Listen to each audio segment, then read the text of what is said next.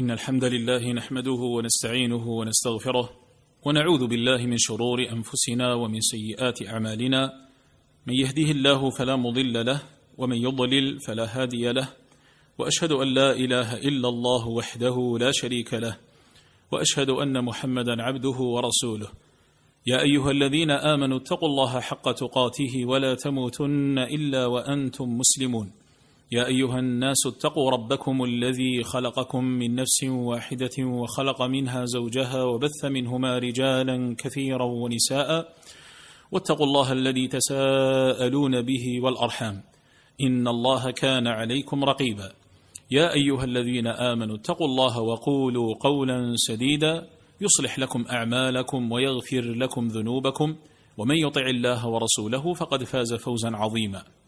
أما بعد فإن أصدق الحديث كتاب الله وخير الهدي هدي محمد صلى الله عليه وسلم وشر الأمور محدثاتها وكل محدثة بدعة وكل بدعة ضلالة وكل ضلالة في النار.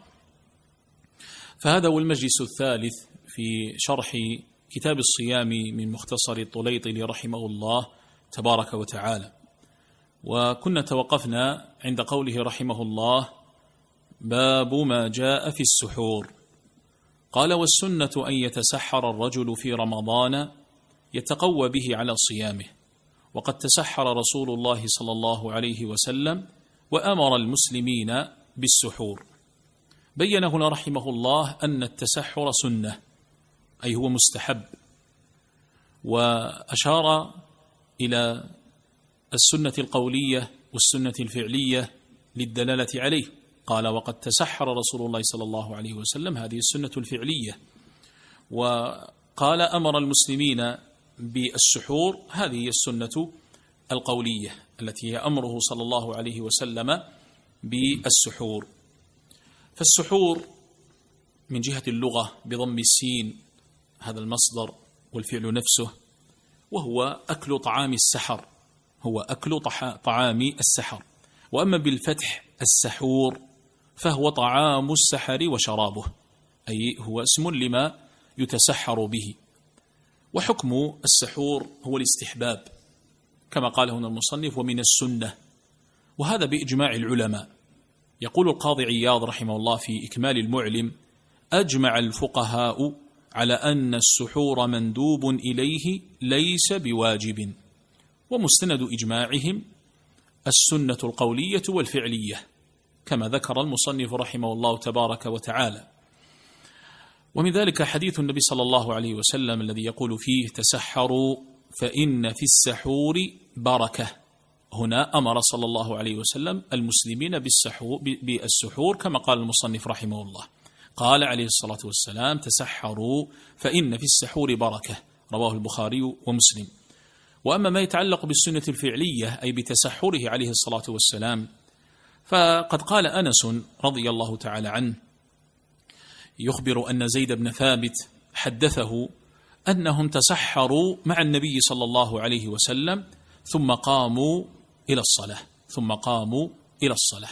فهذه الأحاديث تدل على الأمر بالسحور وتدل على أن النبي صلى الله عليه وسلم قد تسحر. ومع أن الحديث يقول فيه صلى الله عليه وسلم تسحروا ومعلوم أن الأمر للوجوب عند الأصوليين على الصحيح من أقوالهم فقال هنا تسحروا. وأجمع العلماء على أن السحور مستحب على أن السحور مستحب ليس بواجب. قالوا لوجود الصارف إلى الندب لوجود الصارف إلى الندب والصارف هو وصال النبي صلى الله عليه وسلم بأصحابه. فقد ثبت أن النبي صلى الله عليه وسلم قد واصل بأصحابه ولم يذكر أنهم تسحروا فتركوا السحور ولو كان واجبا ما تركوه. فهذا يدل على أن السحور مستحب. وقد بوب الإمام البخاري رحمه الله في صحيحه قال باب بركة السحور من غير إيجاب لأن النبي صلى الله عليه وسلم وأصحابه واصلوا ولم يذكروا السح ولم يذكروا السحور. فالشاهد أن السحور من السنة أن السحور من السنة وهو الغذاء المبارك وهو الغذاء المبارك. المصنف رحمه الله قال أن يتسحر الرجل في رمضان يتقوى به على صيامه. قال يتقوى به على صيامه. ليجد يتقوى به على العبادة يتقوى به على العبادة ويكون به زيادة في في النشاط. وهذا من البركة في السحور. ولهذا قال الحافظ ابن حجر رحمه الله متكلما عن البركة في السحور والرسول سماه بالغذاء المبارك. قال والبركة في السحور تحصل بجهات متعددة وهي اتباع السنة ومخالفة أهل الكتاب والتقوي به على العبادة والزيادة في النشاط ومدافعة سوء الخلق الذي يثيره الجوع والتسبب في الصدقة على من يسأل إذ ذاك أو يجتمع معه على الأكل والتسبب للذكر والدعاء وقت مظنة الإجابة وتدارك نية الصيام لمن أغفلها قبل أن ينام. انتهى كلامه رحمه الله. كل هذه الأمور تدخل في في في في البركة التي في السحور. ولذلك الصائم يحرص على هذه السنة سواء كان يصوم صوم فرض أو صوم نفل فإنه يحرص على هذه السنة سنة السحور. فإنها تتحقق ولو بالقليل من الطعام تتحقق ولو بجرعة ماء يحتسيها الإنسان في وقت السحر فإنه بذلك يكون متسحرا مصيبا للسنة مصيبا للسنة. وقد ثبت في آه، في السحور سنة أخرى وهي تأخير السحور وهي تأخير السحور. فعندنا سنتان السنة الأولى هي سنة السحور في وقت السحر. السحور في وقت السحر. من أكل قبل منتصف الليل مثلا وعند منتصف الليل هذا لا يعد متسحرا فلا بد أن يكون في وقت السحر. والسنة الثانية هي تأخير السحور. تأخير السحور إلى قبيل إلى إلى إلى قريب من طلوع الفجر. فقد قال النبي صلى الله عليه وسلم إن معشر الأنبياء أمرنا بتعجيل فطرنا وتأخير سحورنا. والحديث في صحيح الجامع. فقال أمرنا بتعجيل فطرنا وتأخير سحورنا وتأخير سحورنا فتأخير السحور سنة وهذا بإجماع العلماء. فقد قال ابن رشد في بداية المجتهد وأجمعوا على أن من سنن الصوم تأخير السحور وتعجيل الفطر. انتهى كلامه رحمه الله. فتأخير السحور هذه من السنن وهي سنة بإجماع العلماء ودل عليها هذا الحديث عن نبينا صلى الله عليه وسلم. ووقت السحور ينتهي عند الأذان الثاني للفجر والسنة تأخيره جدا إلى قروب طلوع الفجر لأن هذا هو فعل النبي صلى الله عليه وسلم. في حديث أنس السابق عن زيد بن ثابت قال تسحرنا مع النبي صلى الله عليه وسلم ثم قام إلى الصلاة. قلت كم كان بين الأذان والإقامة؟ قال قدر خمسين آية يعني ما بين السحور والصلاة. قدر خمسين آية أي قدر قراءة خمسين آية. هذا تقدير. قدر هذا الوقت بقراءة خمسين آية. يعني بقي بعد الفراغ من الأكل والشرب إلى الفجر إلى صلاة الفجر قدر ما يقرأ القارئ خمسين آية. ولعل المراد القارئ المتمهل في قراءته. القارئ المتمهل في قراءته. كما أشار إلى هذا صاحب الفواكه الدواني النفراني. نقلا عن بعض شراح خليل. قال ولعل المراد القارئ المتمهل في قراءته فتأخير السحور من السنة فتأخير السحور من السنة بدلالة فعله عليه الصلاة والسلام. وإذ أتكلم عن تأخير السحور ثمة مسألة متعلقة به أي متعلقة بتأخير السحور. فإن السنة أن يؤخر المسلم السحور ما لم يخش طلوع الفجر. ما لم يخش طلوع الفجر فهو لا يتقصد أن يتسحر حتى يطلع عليه الفجر وهو يأكل لا يتقصد هذا فإن السنة تأخير السحور ما لم يخش طلوع الفجر. طيب من أخر السحور؟ ثم أذن المؤذن معلنا بدخول وقت الفجر وقت الفجر الصادق. معلوم أن المؤذن إذا كان يؤذن في الوقت معلنا بدخول وقت الفجر فهذا يمنع الأكل فهذا يمنع الأكل. كما قال النبي صلى الله عليه وسلم فكلوا واشربوا حتى يؤذن ابن أم مكتوم. وهو الذي كان يؤذن الأذان الثاني للفجر الصادق. طيب ماذا لو أذن المؤذن والمتسحر يحمل الإناء ليشرب؟ يعني شرع شرع في الشرب. وهنا أيها الإخوة أقول فرق بين هذا الذي شرع في الشرب عند سماع المؤذن عند عند أذان المؤذن وبين من أخذ الإناء ليشرب بعد أن أذن المؤذن. نحن نتكلم عن من أذن المؤذن وقد شرع في الشرب. جواب هذه المسألة في حديث أبي داود. حديث أبي هريرة عند أبي داود. قال قال رسول الله صلى الله عليه وسلم إذا سمع أحدكم النداء والإناء على يده فلا يضعه حتى يقضي حاجته منه. تأمل قال إذا سمع أحدكم النداء والإناء على يده ليس على الأرض. ليس على الأرض يأخذه من الأرض. لا الإناء في يده هذا قيد. قال صلى الله عليه وسلم فلا يضعه. ورد في رواية وكان المؤذن يؤذن إذا بزغ الفجر. وكان المؤذن يؤذن إذا بزغ الفجر. فقال صلى الله عليه وسلم فلا يضعه حتى يقضي حاجته منه لأن نفسه تتعلق به. ولهذا قال حتى يقضي حاجته منه.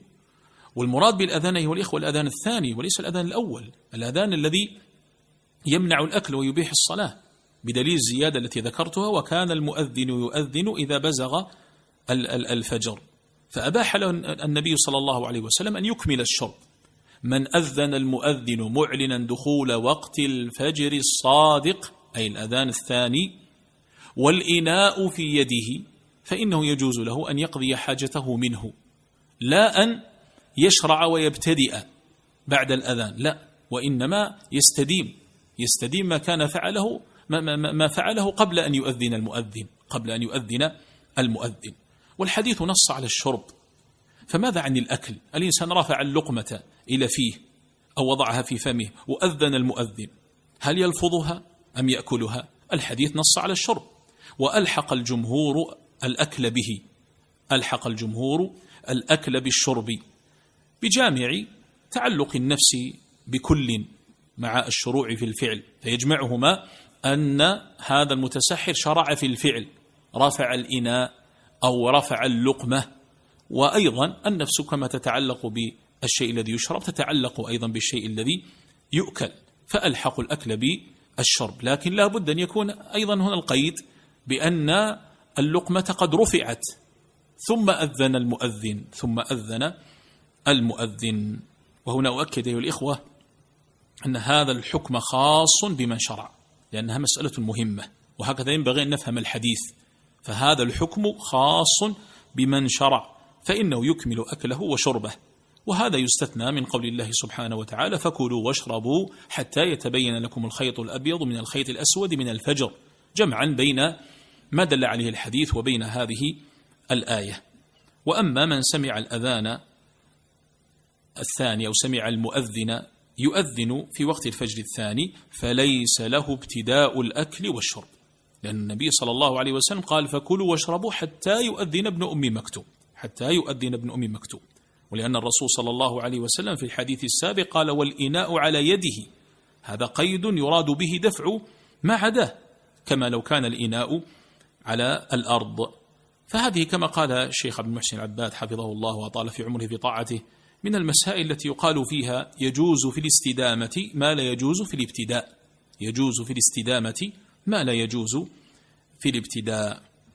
ومن باب آه، ذكر ما يتعلق بأقوال أهل العلم في هذه المسألة فإن هذا الحكم الذي دل عليه هذا الحديث والذي ذكرته هو بخلاف قول جماهير أهل العلم.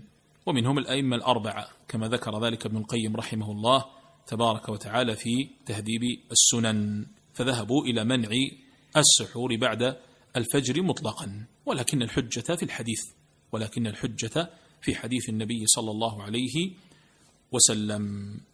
ثم يقول المصنف رحمه الله وإن تسحر الرجل في ظلمة البيت أو الغيم فلما فرغ من سحوره خرج ونظر وانكشف الغيم فتبين له أنه أكل بعد طلوع الفجر فعليه أن يتم صيام يومه ذلك.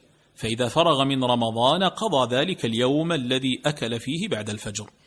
وكذلك إن رأى أنه قد أمسى وغابت الشمس فأفطر ثم تبين له أن الشمس لم تغب فعليه قضاء ذلك اليوم إذا فرغ من رمضان. يذكر هنا رحمه الله تبارك وتعالى مسألتين. أما المسألة الأولى فهي مسألة من تسحر ظانا بقاء الليل وعدم طلوع الفجر ثم تبين خطأه أي تبين بأنه تسحر بعد الفجر. والمسألة الثانية من أفطر ظانا غروب الشمس ثم تبين خطأه أي أنه أفطر قبل غروب الشمس. فالمصنف يقول إن عليه القضاء في الحالتين بمعنى أنه يفسد صومه بذلك ويلزمه الصيام والإتمام ويلزمه القضاء ويلزمه القضاء. فقال بأن عليه القضاء يلزمه أن يصوم يوما مكانه. أما بالنسبة للمسألة الأولى وهي مسألة من تسحر ظانا بقاء الليل ثم تبين خطأه أي أنه تسحر بعد الفجر تسحر بعد الفجر. فالقول بفساد صومه وأن عليه الإتمام وقضاء ذلك اليوم. عليه الإتمام يعني عليه إتمام ذلك اليوم الذي تبين بأنه قد تسحر فيه بعد الفجر وهو ظن بأن الليل باق. فقد حكى ابن قدامة رحمه الله فيه الإجماع على وجوب إتمام الصوم. والقول الذي مال إليه المصنف هنا القول بقضاء ذلك اليوم. القول بقضاء ذلك اليوم. وهذا القول هو قول جمهور أهل العلم. وذهب إليه أصحاب المذاهب الأربعة المالكية والشافعية والحنفية والحنابلة. يقول النووي رحمه الله في المجموع ولو أكل ظانا غروب الشمس فبانت طالعة أو ظانا أن الفجر لم يطلع فبان طالعة. وهذه مسألتنا هنا. أو ظانا أن الفجر لم يطلع فبان طالعا فصار مفطرا. هذا هو الصحيح الذي نص عليه الشافعي وقطع به المصنف والجمهور. والجمهور يعني هذا وقول الجمهور. واستدلوا بقول الله تعالى فالآن باشرهن وابتغوا ما كتب الله لكم وكلوا واشربوا حتى يتبين لكم الخيط الأبيض من الخيط الأسود من الفجر. قالوا بأن هذا الذي أكل ظانا بقاء الليل ثم تبين بأن الفجر قد طلع. قالوا هذا الأكل كان بعد تبين طلوع الفجر فإذا فاته الإمساك. إذا فاته الإمساك. وهم فرقوا بين هذا وبين الناس. قالوا بأن فوات الإمساك في هذه الحال ظانا بأن الليل باق. قالوا وقع بغلط يمكن الاحتراز منه. وهذا بخلاف النسيان. فالغلط الذي وقع هنا قالوا يمكن الاحتراز عنه في في في في الجملة. وهذا بخلاف النسيان ففرقوا بين الناس وبين هذا الذي تسحر ظانا بقاء الليل ثم تبين خطأه. فقالوا كان يمكنه الاحتراز بتبين طلوع الفجر. وقد ذهب طائفة من أهل العلم إلى أنه لا قضاء عليه. فالمذهب الأول وهو قول المصنف وقول جماهير أهل العلم وهو الذي عليه جميع المذاهب الأربعة بأن عليه القضاء. بأن عليه القضاء. هذا الذي تسحر ظانا بقاء الليل ثم تبين خطأه بأنه تسحر بعد الفجر فهذا عليه القضاء. وذهب طائفة من أهل العلم إلى أنه لا قضاء عليه إلى أنه لا قضاء عليه. قال ابن قدامة رحمه الله وحكي أي هذا المذهب عن عروة ومجاهد والحسن وإسحاق لا قضاء عليه. وذهب إليه أيضا شيخ الإسلام ابن تيمية رحمه الله وقال شيخ الإسلام وقال به طائفة من الخلف والسلف وهو الذي رجحه من المعاصرين العلامة محمد بن صالح العثيمين رحمه الله تبارك وتعالى.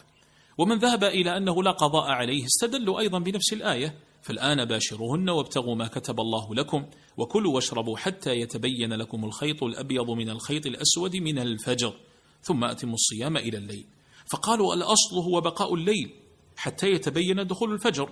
فما دمنا لم نتبين الفجر فلنا أن نأكل ونشرب.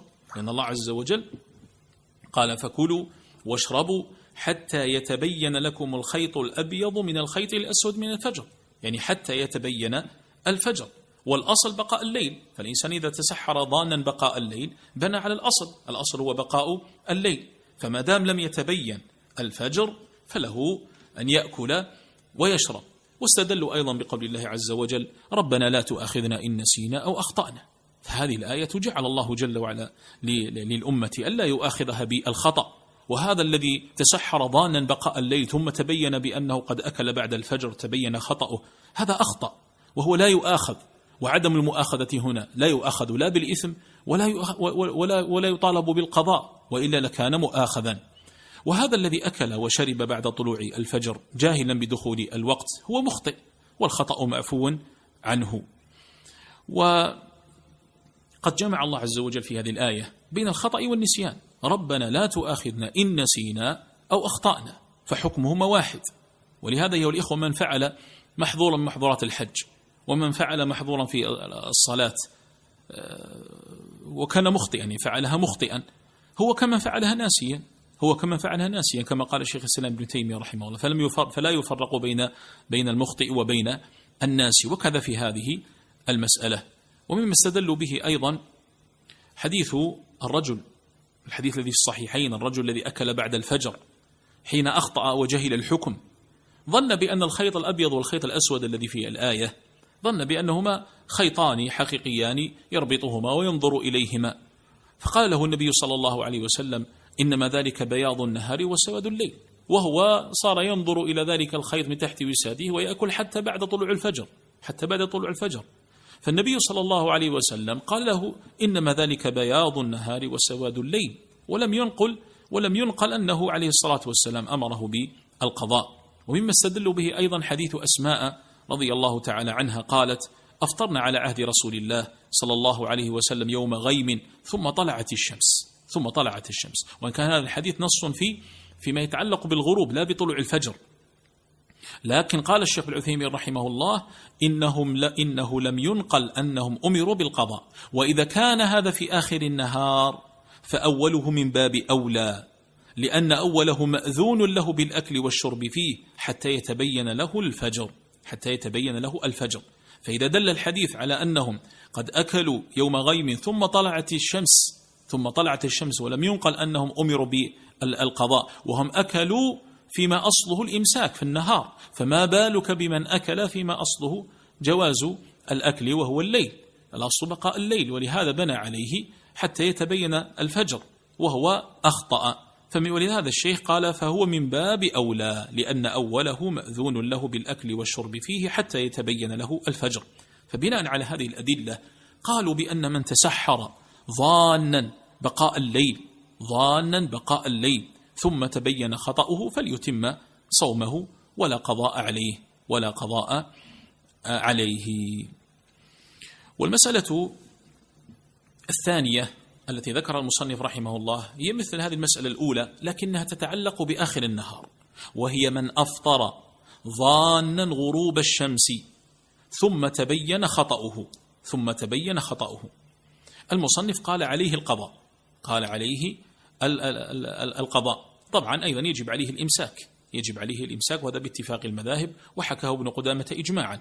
يجب عليه الإمساك. والقول الذي قال به المصنف هو قول جماهير أهل العلم.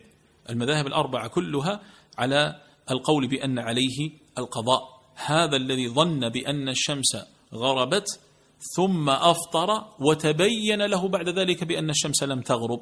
بأن الشمس لم تغرب. فأفطر فإن الواجب عليه أن يمسك بقية يومه ثم بعد ذلك يقضي. هذا قول جماهير أهل العلم. ومما استدلوا به قول الله عز وجل ثم أتم الصيام إلى الليل ثم أتم الصيام إلى الليل. يقول الإمام النووي رحمه الله الصائم مأمور بإتمام صومه إلى الليل والصائم في هذه المسألة قد أكل في النهار. والصائم في هذه المسألة قد أكل في النهار الذي أفطر ظانا غروب الشمس ولم تغرب الشمس. تبين بأن الشمس لم تغرب بعد ذلك. فهذا أفطر في النهار وأكل في النهار وهو مأمور بإتمام الصيام إلى الليل. فهو لم يتم صومه إلى الليل كما قال عز وجل ثم أتم الصيام إلى الليل. واستدلوا أيضا بأثر عمر رضي الله تعالى عنه الذي رواه الإمام مالك في الموطأ. وفيه أن عمر رضي الله تعالى عنه أفطر ذات يوم في رمضان في يوم ذي غيم. ورأى أنه قد أمسى وغابت الشمس. فجاءه رجل فقال يا أمير المؤمنين اطلعت الشمس.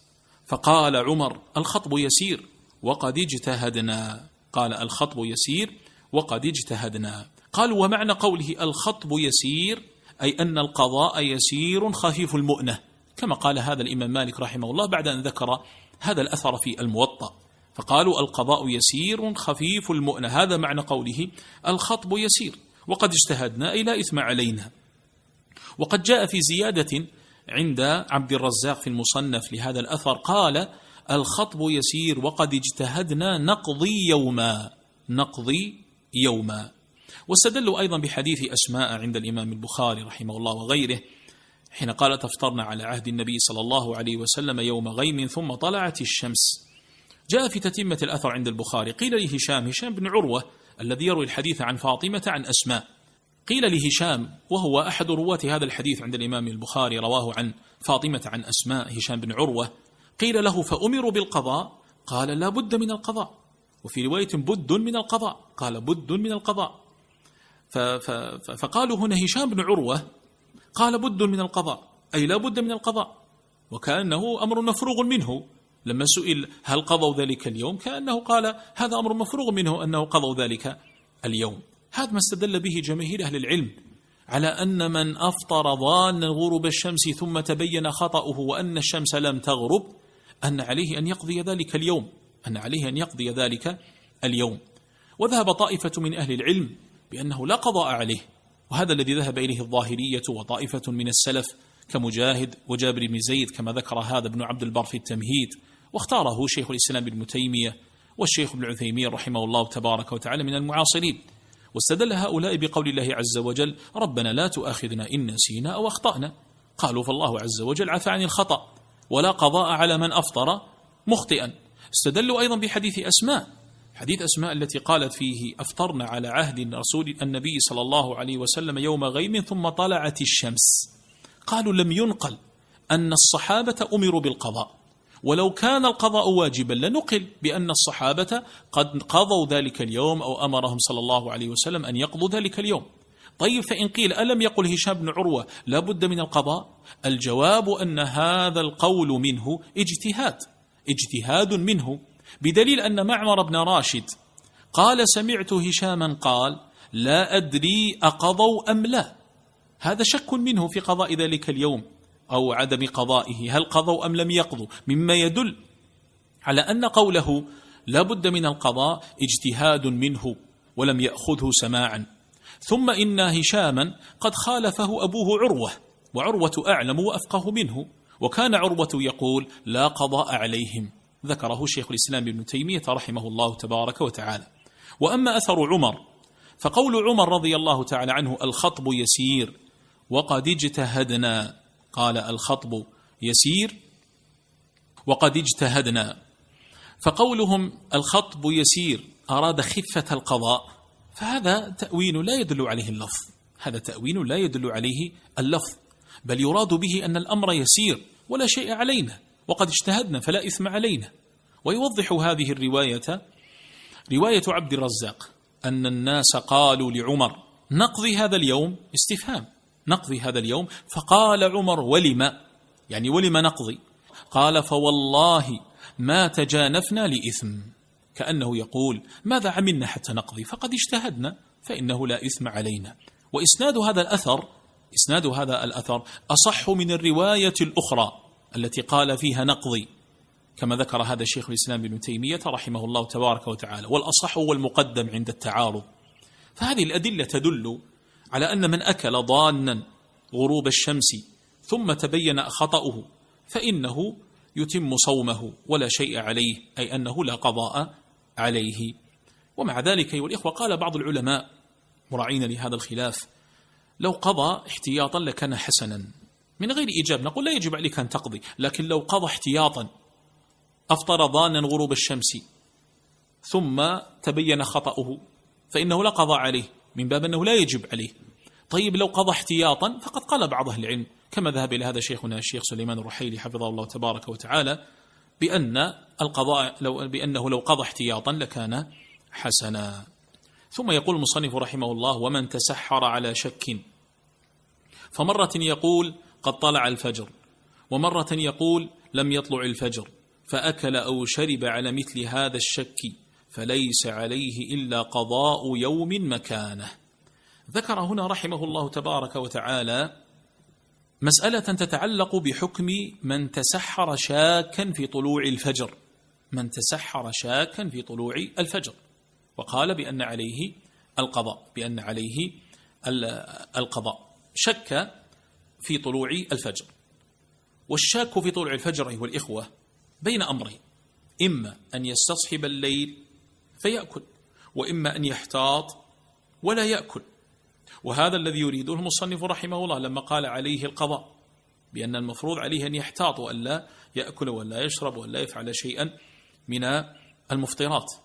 وظاهر كلام المصنف عدم التفريق بين ما إذا تبين طلوع الفجر أو لم يتبين طلوع الفجر لأن هذا الذي تسحر شاكا في طلوع الفجر له ثلاث حالات. الحالة الأولى إذا تبين له بأن الفجر لم يطلع تسحر شاكا في طلوع الفجر ثم بعد ذلك تبين له بأن الفجر لم يطلع فهذا لا شيء عليه.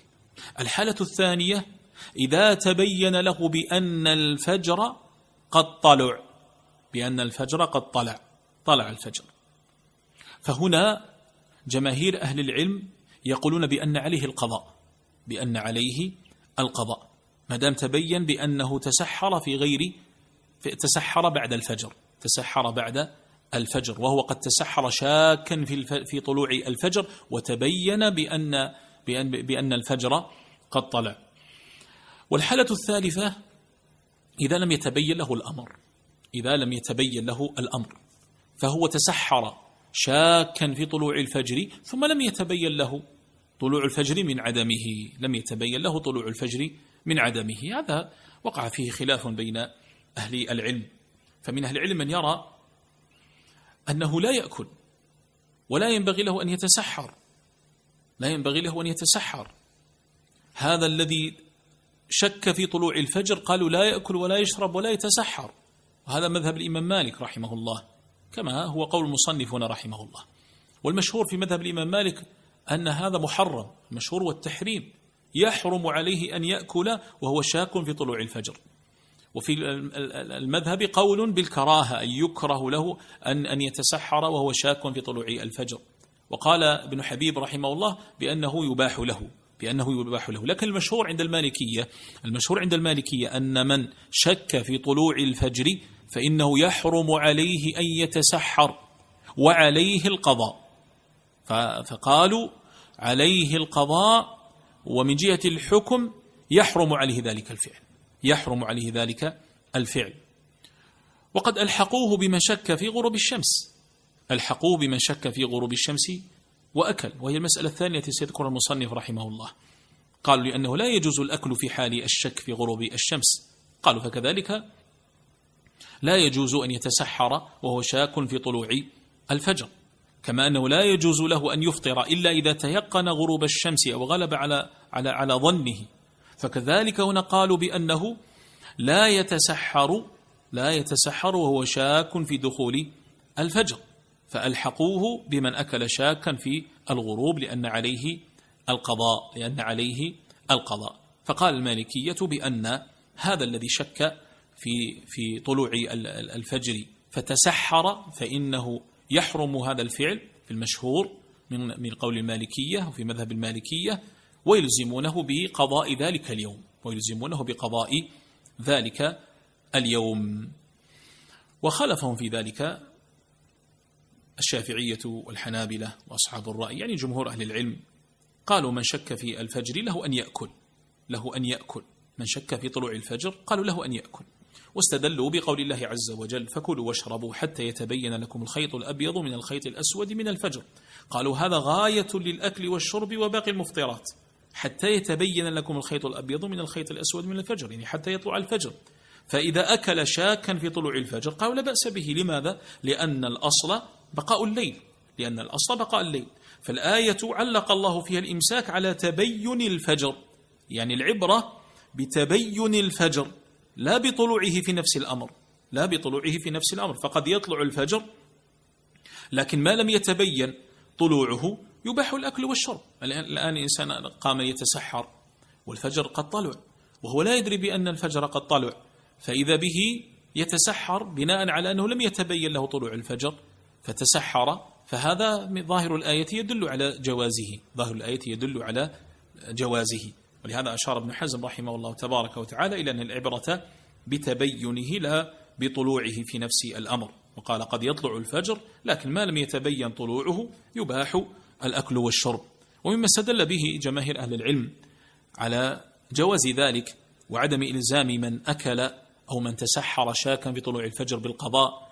قالوا بعض الآثار الثابتة عن الصحابة ومنها الأثر الثابت عن عمر رضي الله تعالى عنه أنه كان يقول إذا شك الرجلان في الفجر فليأكلا حتى يستيقنا. رواه ابن أبي شيبة. وأثر عن ابن عباس رضي الله تعالى عنهما قال أحل الله الشراب ما شككت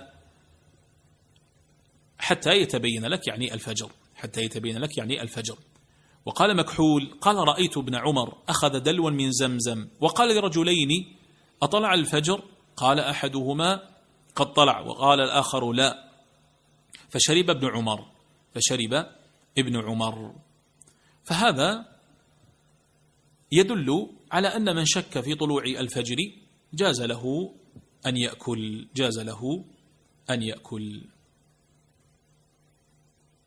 قالوا جاز له أن يأكل ولا شيء عليه أي لا قضاء عليه ولا إثم. وهذا الذي ذهب إليه أيضا ابن حزم رحمه الله وذهب إليه الشيخ العثيمين رحمه الله تبارك وتعالى. كل هؤلاء قالوا الأصل بقاء الليل فاستصحبوا هذا الأصل وهو بقاء الليل فما دام قد قد قد شك في طلوع الفجر ولم يتبين له فإن أكله هنا حتى إذا تبين له بأن الفجر ولم يتبين له الأمر ولم يتبين له الأمر من طلوع الفجر من من من عدمه هل طلع الفجر أم لم يطلع أم لم يطلع؟ طلع نعم أنا قلت طلع. طلع بفتح اللام. طلع يطلع طلوعا وليس طلوعا. هذا أخطأت منه. طلع بفتح اللام. فإذا تبين لم يتبين طلوع الفجر من من عدمه وأكل شاكا في طلوع الفجر فقالوا بأنه لا شيء عليه. لا شيء عليه أي لا قضاء عليه ولا إثم. قال شيخ الإسلام ابن تيمية رحمه الله وإن شك هل طلع الفجر أم لم يطلع؟ فله أن يأكل ويشرب حتى يتبين الطلوع. ولو علم بعد ذلك أنه أكل بعد طلوع الفجر ففي وجوب القضاء نزاع والأظهر أنه لا قضاء عليه. وهو الثابت عن عمر. قال به طائفة من السلف والخلف والقضاء هو المشهور في مذهب الفقهاء الأربعة. طبعا قول شيخ سلام تيمية رحمه الله والقضاء هو المشهور في مذهب الفقهاء الأربعة هذا في حال ما إذا تبين. تبين له بأن الفجر قد طلع وهو قد تسحر شاكا في طلوع الفجر. فنعم هنا جماهير أهل العلم يقولون بالقضاء. وأما الخلاف الذي أشرت إليه فهو في حال إذا لم يتبين. إذا لم يتبين هل طلع الفجر أم يطلع الفجر فالمالكية قالوا عليه القضاء والجمهور قالوا لا قضاء عليه. وخير للمسلم أن يحتاط لدينه الصيام عبادة عظيمة. وخير له أن يحتاط لدينه متى شك في طلوع الفجر. وهو قادر على التيقن فليحرص على التيقن من ذلك. هل طلع الفجر أم لا؟ إذا استطاع أن يتحرى وأن يجتهد فعل. ومن القواعد المهمة القدرة قاعدة أن القدرة على اليقين تمنع الشك. أن القدرة على اليقين تمنع الشك. من قدر على اليقين فلا يطالب بالشك. فإذا أمكن الإنسان أن يتحرى ويجتهد فهذا لا, لا إشكال فيه. فعليه أن يتحرى ويجتهد. والأفضل أن الشاك في طلوع الفجر لا يأكل ولا يتسحر لاحتمال أن يكون الفجر قد طلع. والنبي صلى الله عليه وسلم قال دع ما يريبك إلى ما لا يريبك إلى ما لا يريبك. فلو أكل وهو شاك هذا لا قضاء عليه لا قضاء عليه شاك في طلوع الفجر لا قضاء عليه إذا لم يتبين له الأمر بعد ذلك. لكن الأفضل ماذا؟ الأفضل أن الإنسان يتحرى الأفضل الإنسان يتحرى أن يتوقف حتى يتأكد ويتبين هل طلع الفجر أم لم يطلع. الفجر والله تعالى أعلم. ثم ثم قال المصنف رحمه الله ومن أفطر على شك عند غروب الشمس فمرة يقول قد غابت الشمس ومرة يقول لم تغب فأفطر على مثل هذا الشك فعليه القضاء والكفارة. ذكر هنا حكم من أفطر شاكا في غروب الشمس قال عليه القضاء والكفارة. التكلم هنا الإخوة عن الشك. عمن شك لا عمن ظن غروب الشمس. من ظن غروب الشمس فأفطر. ذكرنا المسألة والخلاف فيها و و وإن كان المالكية قلنا بأن عليه القضاء من ظن غروب الشمس. ولكن بعض أهل العلم قالوا بأنه لا قضاء عليه وهو ذهب إليه الشيخ الإسلام ابن تيمية والشيخ ابن عثيمين رحمه الله تبارك وتعالى كما سبق في المسألة السابقة. يعني فرق بين أردت أن أبين أن أنبه على الفرق بين مسألة من ظن غروب الشمس فأفطر أو من شك في غروب الشمس وأفطر.